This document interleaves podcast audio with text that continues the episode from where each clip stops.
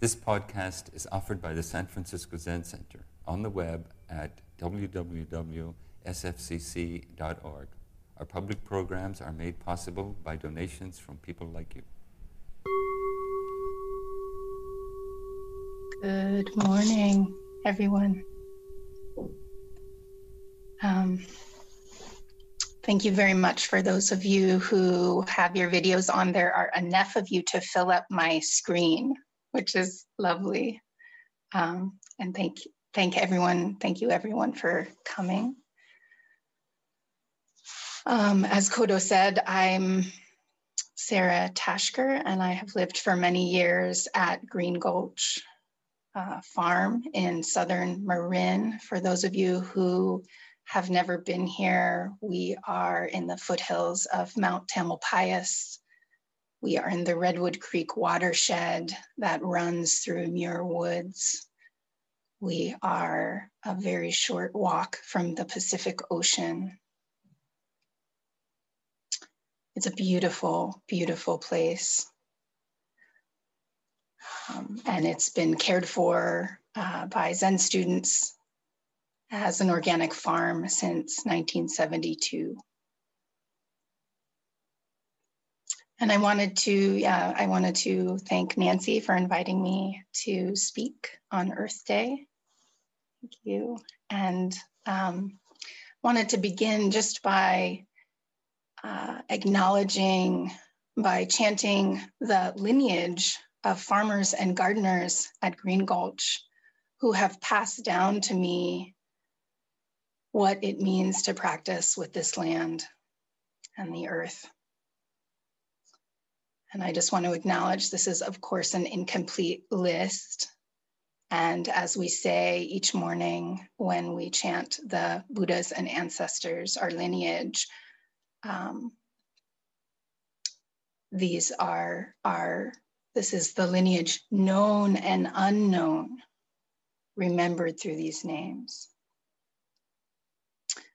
Alan Chadwick, Harry Roberts, Amigo Bob Cantisano, Steve Stücky, Wendy Johnson, Peter Rudnick, Suki Parmalee, Kuko Alcala, Liz Malazzo, Matt Vivret, Aria Bettinger, Carolyn Kavanaugh, Kayum Johnson, Sarah Jane Snyder, Maria, Katie, Jordan, and Mariam, and all the farmers and gardeners, past, present, and future. May our lives reveal their compassion. And may we, with all beings and the great earth, realize Buddha's way.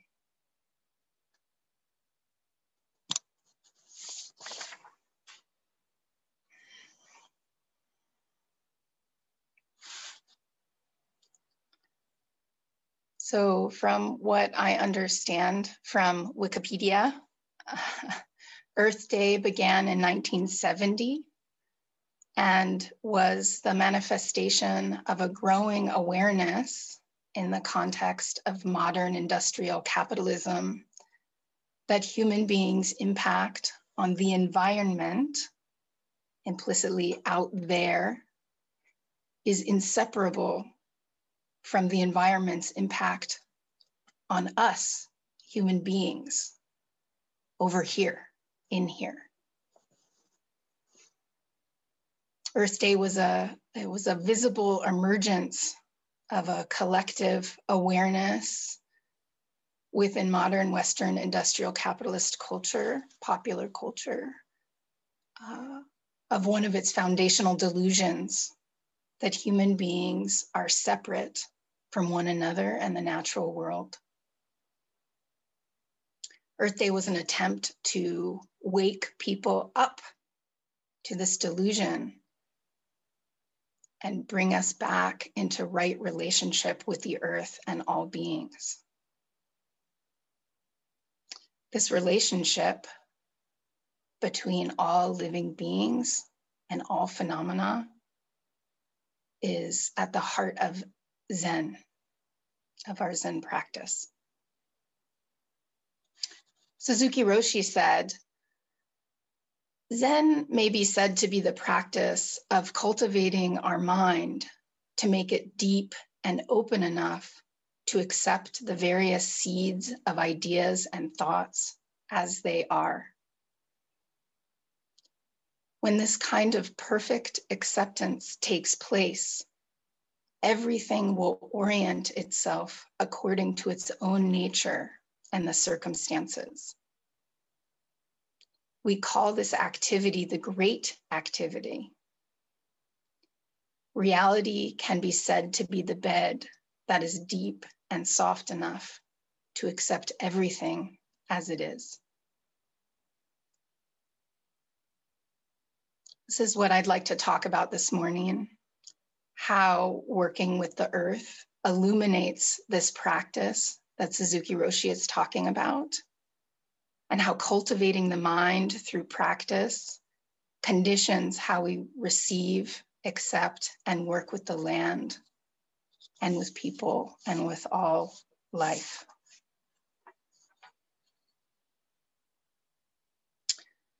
So I think it's important to stop and ask what is this perfect acceptance Suzuki Roshi is talking about? What does that mean? It's, it's good to be wary of the exhortation to just accept everything. In my experience, acceptance does not just happen. And it certainly doesn't happen when we choose. And it is not general. It is both sudden and gradual, and specific and embodied the sudden part, you know, we could say is the moment when our experience shifts from rejecting things with judgment, defensiveness, or numbness to accepting everything as it is. And the gradual part is all the work that leads up until to this moment. Being with and attending to practicing with our experience is work. It takes effort and diligence and requires clear awareness. If we think that we can leap from our small self or our resistance or defensiveness to big mind or perfect mind without practicing with and cultivating our mind as it is. This is spiritual bypassing. You know, this is using spirituality and spiritual concepts like perfect acceptance to cover over or suppress aspects of our experience and av- avoid something, usually something painful or difficult. It's the opposite of seeing clearly. It's actually covering, covering over reality.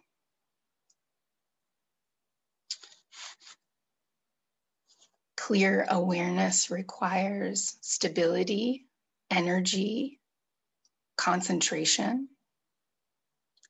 It requires patience and fearlessness. A spiritual friend or teacher is very helpful when endeavoring to practice clear awareness.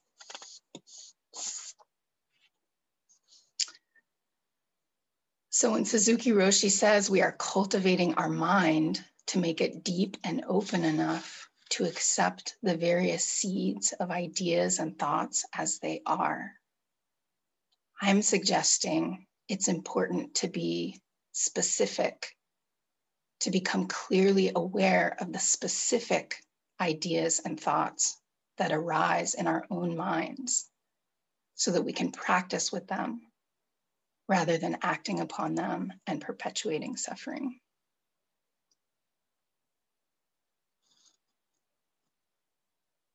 A Windbell article from 2002 on the history of Green Gulch says, uh, with the help of his connections to the Army Corps of Engineers, George Wheelwright, who owned Green Gulch before uh, Zen Center, began to bulldoze the valley floor, straightening out the creek and lining it with concrete, creating an interlocking system of ponds and reservoirs on the creek, filling in the lower wetlands and damming it with levees to prevent salt water from coming back into the fields. Isn't that horrifying? Can you just, you hear that and it's like, um, you know, the power and authority given to landowners and government agencies at that time, you know, largely white men in the context of Western industrial capitalist expansion. And still today, we might note these same dynamics going on, allowed the seeds of thoughts and ideas to go unchecked, to become reified as beliefs and views, which sprouted and blossomed through human sweat, heavy machinery, and human ingenuity into environmental degradation and destruction, right? We see this all over the earth, the same pattern again and again we are living the consequences of this. You know, catastrophic global climate change, mass extinction, many ecosystems on the verge of collapse. I'm sure we all feel this in one way or another in our body.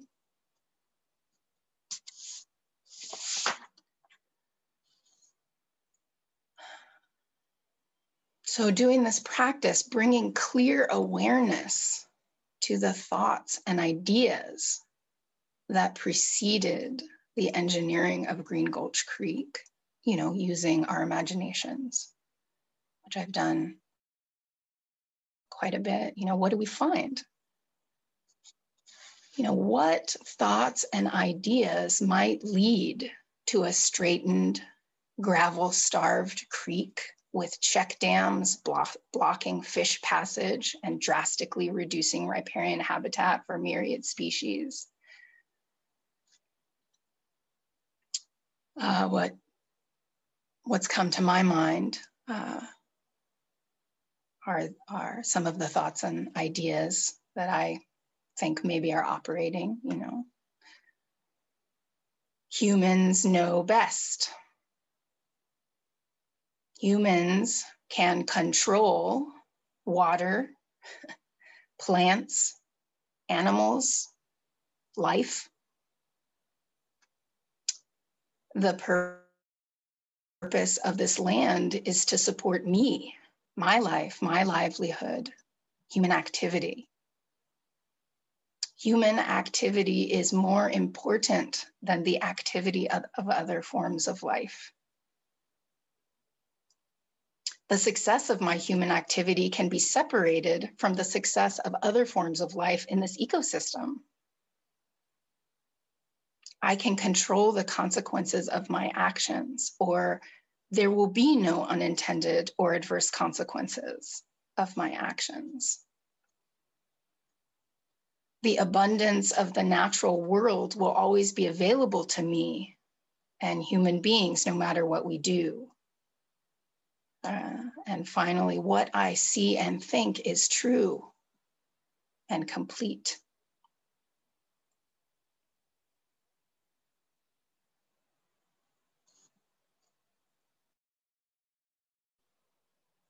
We are now in at least year 15 of actively restoring the creek and the watershed at Green Gulch work that was begun decades ago by the very first Zen students to come to Green Gulch and encouraged along the way by many, many people aspiring to manifest their understanding of the teaching of interdependence and wholeness on this land.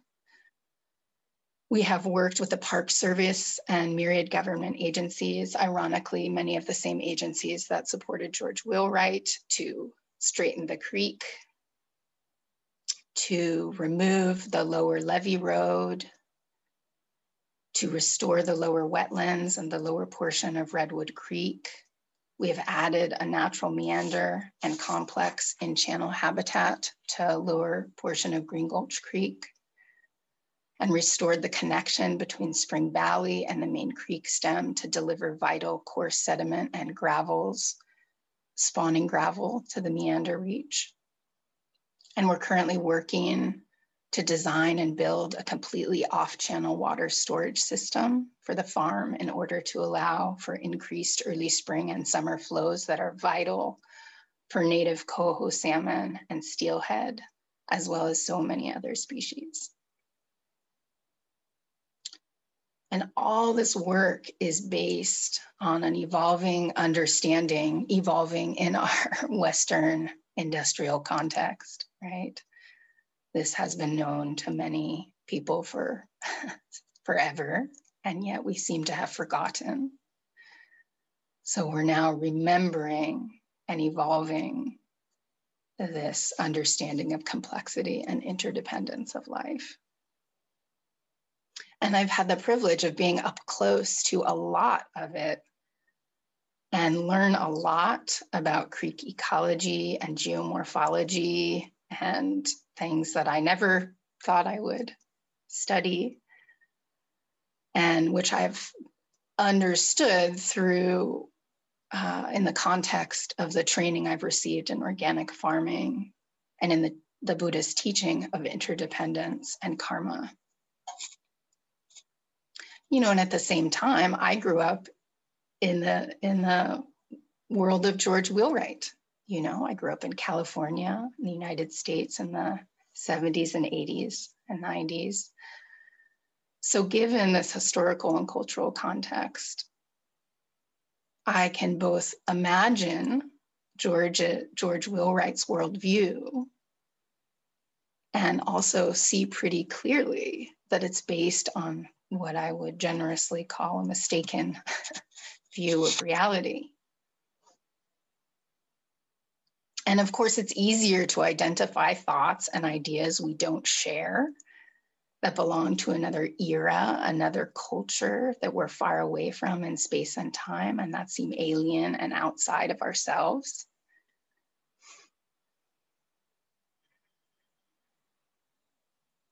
You know, the way it appears George thought or didn't think about the creek and its relationship to the valley and to him, you know, appears from my modern vantage point to be crude.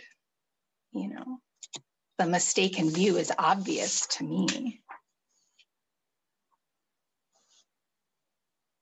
You know, the practice of organic culture or organic agriculture, as I have been taught, and as I have been practicing here at Green Gulch over almost two decades appears to me to be subtle and righteous in support of life rather than disrupting it, you know, working with complexity rather than abolishing or dominating it. So it's been easy to set up a dichotomy. That worldview and those actions were crude and damaging and bad and my worldview and my actions are subtle and life sustaining and good.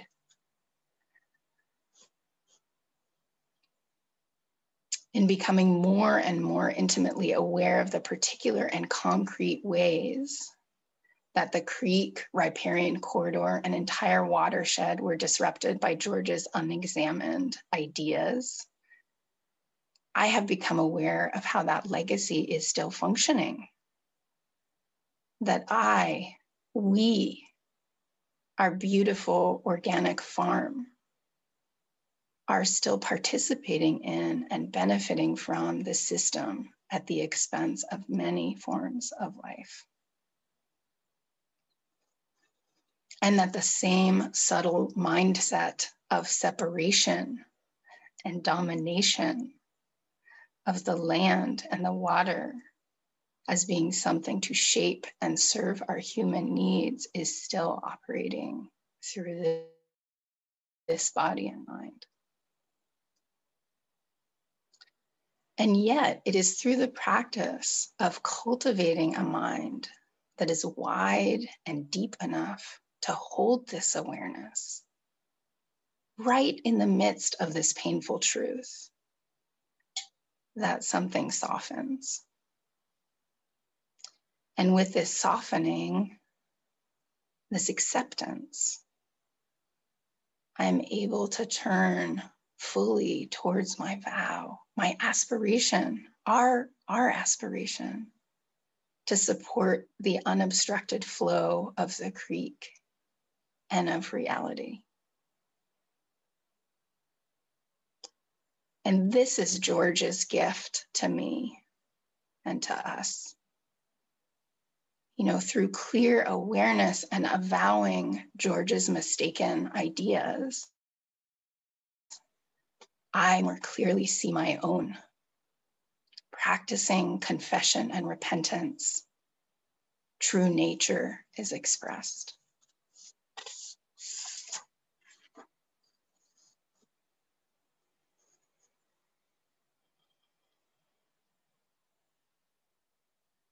So, how do we cultivate our mind and make it deep and open enough to accept everything?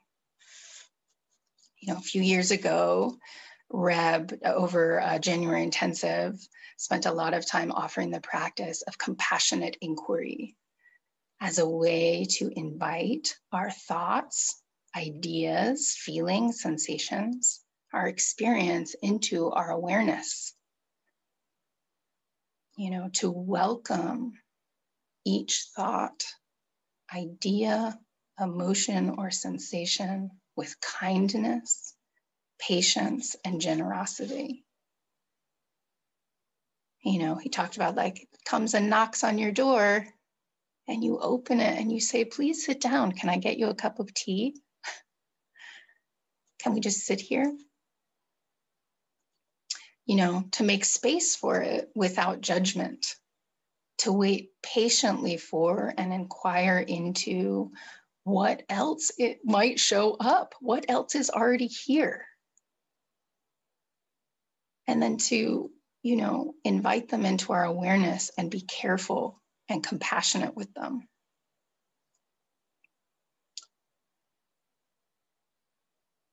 To be careful and compassionate with ideas and thoughts means to allow them to be without grasping, trying to hold on to them as true or complete, or averting, trying to avoid or negate them as though they were true or complete.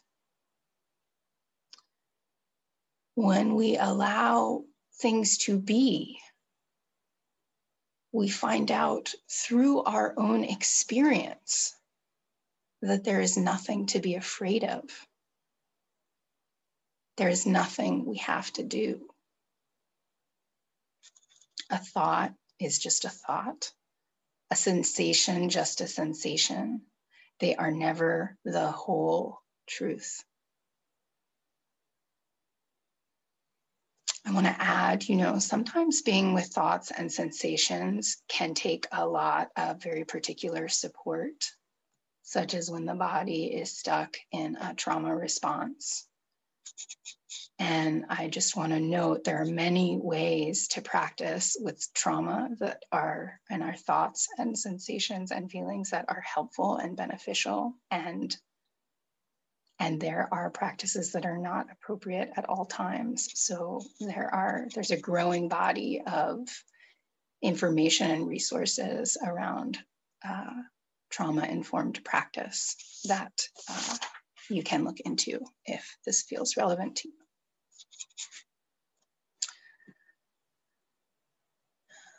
And if and when you're able to practice awareness with some amount of calm and stability, you might notice judgment arise, or you might notice fear, like, I can't accept these ideas or sensations or emotions. I don't want them. or I feel overwhelmed or afraid. The practice of compassionate inquiry would then be to turn to these very thoughts, ideas, and sensations and invite them into awareness and to be careful and compassionate with them, not grasping them as true and not and not turning away from them as false. Being with them, opening to them, finding out what else there is. Here is the place. Here the way unfolds. It's taken me years years, years to be able to practice in this way with my thoughts and emotions around how I have been caring for the soil, to have the courage to look directly at my thoughts and ideas about farming and allow in the truth that they were and are causing harm without leaping into action or defending my position. And still, this is a practice moment by moment, as I'm sure everyone who works with me can tell you. you know, the basic foundation of organic farming is that the soil is a complex, dynamic, living system and if you care for the living soil, which is, you know, full of billions of bacteria and fungi and protozoa and nematodes and gastropods and arthropods and all sorts of forms of life, the complexity of the soil and the, this, the larger ecosystem will support balance and health. And you will then have healthy crops and healthy people. And at the same time, you know, I wrote here the dirty little secret of organic farming, but but really what that means is the painful truth, a painful truth. Uh, and let me just say, uh, conventional conventional farming, which is uh, farming what we euphemistically call um, chemical farming. farming uh, has many, many, many more painful truths, right? Uh, anyway, the this truth is that we disrupt the soil ecosystem with our activity, with our tillage practices. You know, by opening up the soil to oxygen through tillage, literally turning the soil um, we get a glorious flush of bacterial activity because the aerobic bacteria like what we like likes oxygen uh, which through the miracle of the soil food web makes the nitrogen available to plants and specifically our food crops. You know this is how how we've been farming.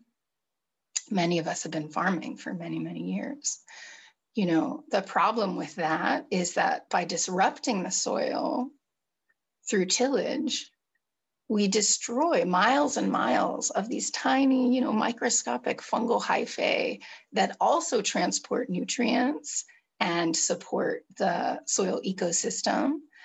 And we alter the balance of the soil along with disturbing or destroying the natural drainage caused by plant roots and worm tunnels and insects in their activity, and also, you know, the worms and insects themselves.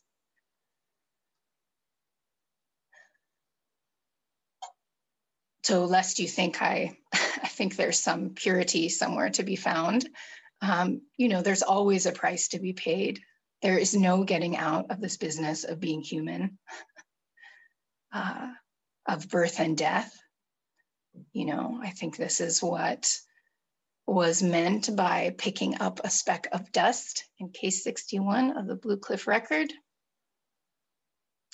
You know, and yet Suzuki Roshi tells us that when we take our place when we cultivate our minds to be deep and wide enough for perfect acceptance of everything, including our human thoughts, ideas, sensations, and emotions.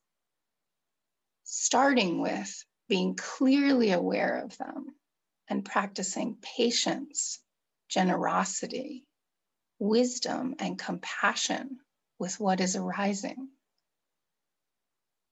Everything will orient itself according to its own nature and the circumstances. We return to our own nature, which is that we as human beings are completely woven into the fabric of reality we are completely made up of and in turn are part of making the relentlessly dynamic, complex, interdependent activity of life. And when we find our place where we are, when we avow our limited human ideas, thoughts, and emotions, right in the middle of this amazing, complex, and ungraspable activity. Practice occurs, actualizing the fundamental point. You know, and by the way, Suzuki Roshi says in the same talk I've been quoting, for a person who wants to understand Buddhism logically, it may be difficult to understand why they should study over and over again Zen stories like the Blue Cliff Record. He doesn't say that last part, but that's what he was talking about. Why should why they should study over and over. Yet when a student realizes how difficult it is to incorporate into their daily life what they learn in these stories, they will acknowledge the necessity of practicing zazen and reading this practice of reading will in turn encourage them to read these stories over and over again. Then he says, to do this over and over again means perfect acceptance. So just, just to practice over and over, to sit zazen, to study the teachings, to study our limited human experience, even without understanding in some logical way what is happening. Suzuki Roshi tells us that this is perfect acceptance.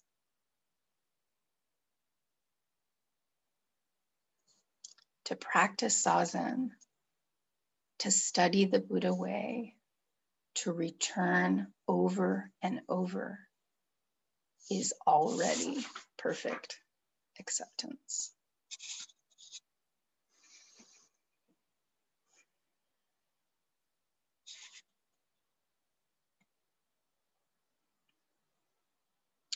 Through the support of this practice, my mind, it seems to me, to my great astonishment, has become deep and wide enough to clearly to become clearly aware of without needing to grasp or turn away without mistaking them for the complete truth.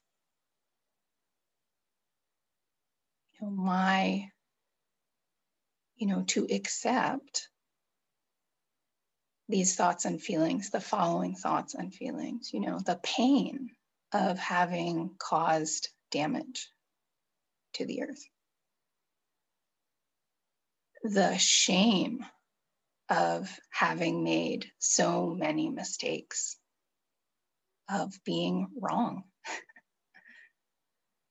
My attachment to knowing, to being right, to being important, to thinking that I am in control you know, every day when I walk down onto that farm to do my work. You know, the fear of not knowing and of thinking I should know. and all the physical sensations and words that go along with these thoughts and ideas, you know, tightness and heaviness and like feeling puffed up.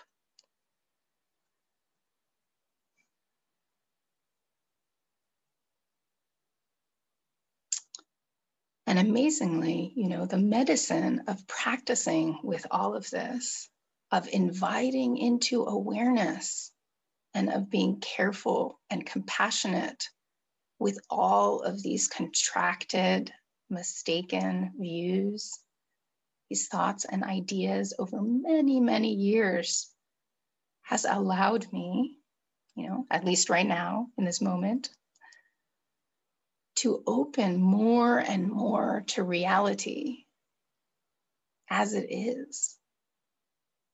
This reality that can be said to be the bed that is deep and soft enough to accept everything as it is, to feel softness in my own body.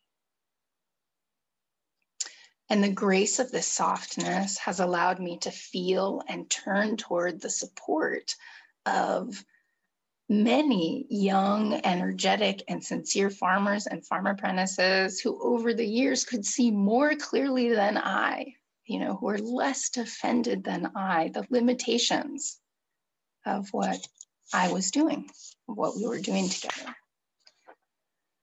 And this, the grace of this softness has allowed me to feel and turn toward the steady, skillful inquiry of many of the giants, these old timers, these farmers that have been farming in California, leading the organic farming movement for decades, who are now turning with great skill and dedication toward new farming practices and new relationships with the great earth. And the grace of this softness has also allowed me to feel and turn toward my own knowing. My own knowing all along of what I was afraid to look at. You know, that how I was being with the earth, how I was farming was not in alignment with my vow. you know, with what I have, what I know to be our true nature. So this year, um,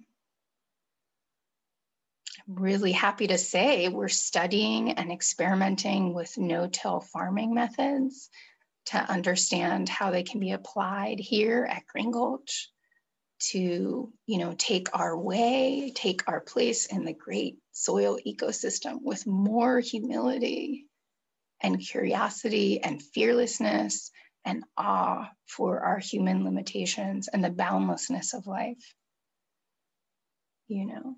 So trying to figure out how do how do we do this in a way that really supports life you know, all of it. And it is a great, great joy to feel open to the truth of not knowing, to open to the great activity more and more, you know. And I just wanted to tell you, I am drawing inspiration from this amazing book.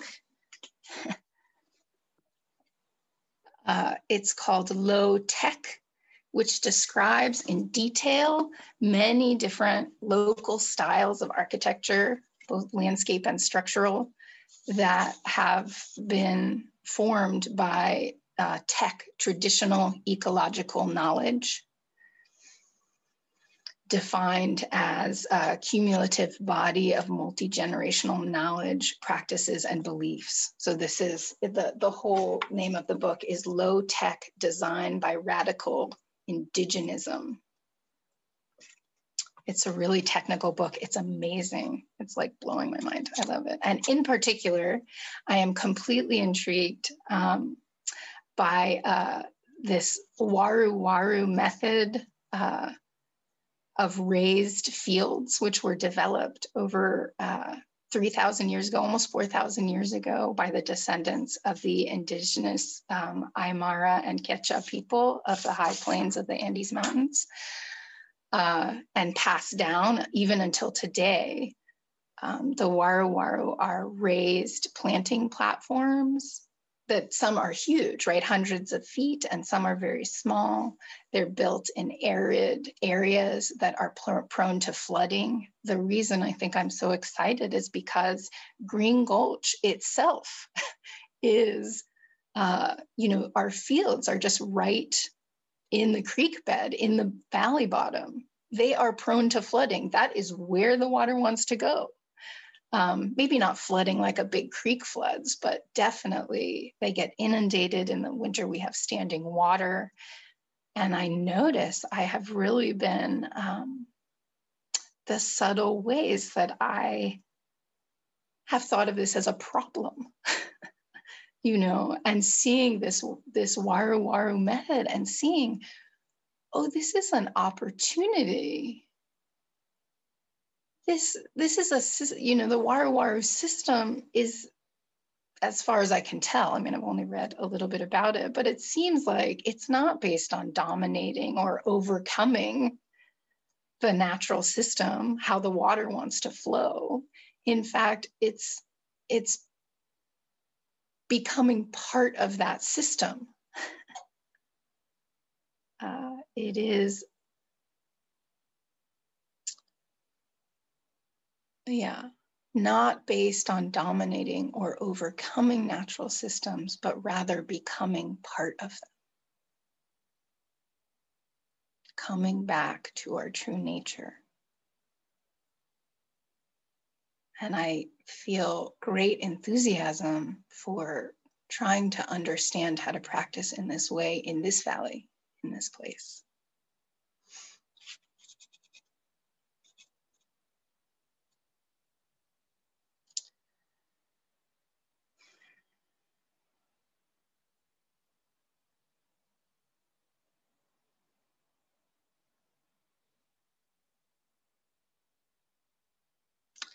So, through practice and through the body, and clear, stable, and bright awareness of any and all thoughts and views, sensations and emotions, neither grasping nor turning away, allowing for softness, wideness, deepness, opening wherein there is the possibility that everything, including this body and mind, orients itself according to its own nature and the circumstances. Our true nature is that we are part of everything. We are nothing more, nothing in addition to everything. And when we express our true nature, we express humility that we are literally of the earth. Clearly observing water, completely accepting water, clearly observing the mind, completely accepting the mind everything orienting itself to its own nature and the circumstances. Dynamic, impermanent, interdependent, empty of separate self. We call this the great activity. I would like to close with one final thought. Um, because it just uh, has really moved me recently. I read an excerpt in Tricycle Magazine from Zenju's new book uh, called The Deepest Peace Contemplations from a Season of Stillness. She's talking about tea, and, but she's really talking about reality. She, she says, What if pouring tea could be the activity that reflects our inherent silence and stillness as the body of earth that we are. And I hear today what if cultivating the earth could be the activity that reflects our inherent silence and stillness as the body of the of earth that we are. In this way she continues we let the unsettling noises from our dark forest our ideas thoughts and views arriving from the arising from the dark forest of our mind we allow the noises from our dark forests to be the sound of discovery. We live with the vastness of life and are not stranded on the shore of our limitations.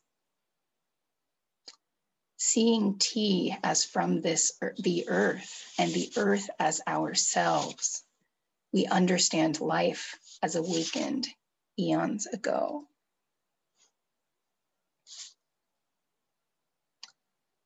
We live with the vastness of life and are not stranded on the shores of our limitations. Seeing everything, seeing everything as from the earth and the earth as ourselves, we understand life.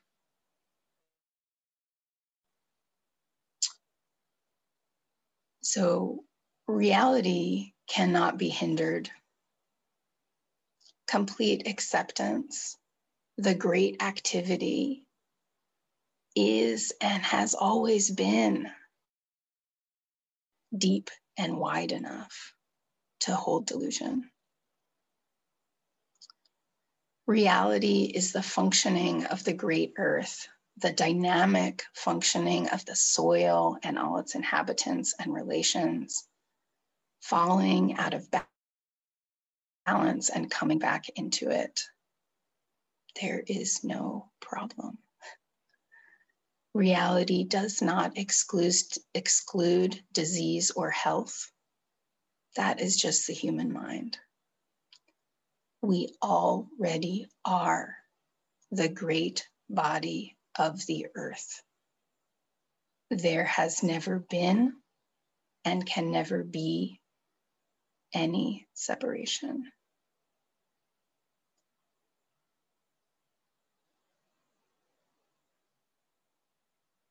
Thank you very much. Thank you for listening to this podcast offered by the San Francisco Zen Center. Our Dharma talks are offered at no cost, and this is made possible by the donations we receive. Your financial support helps us to continue to offer the Dharma. For more information, visit sfzc.org and click Giving. May we fully enjoy the Dharma.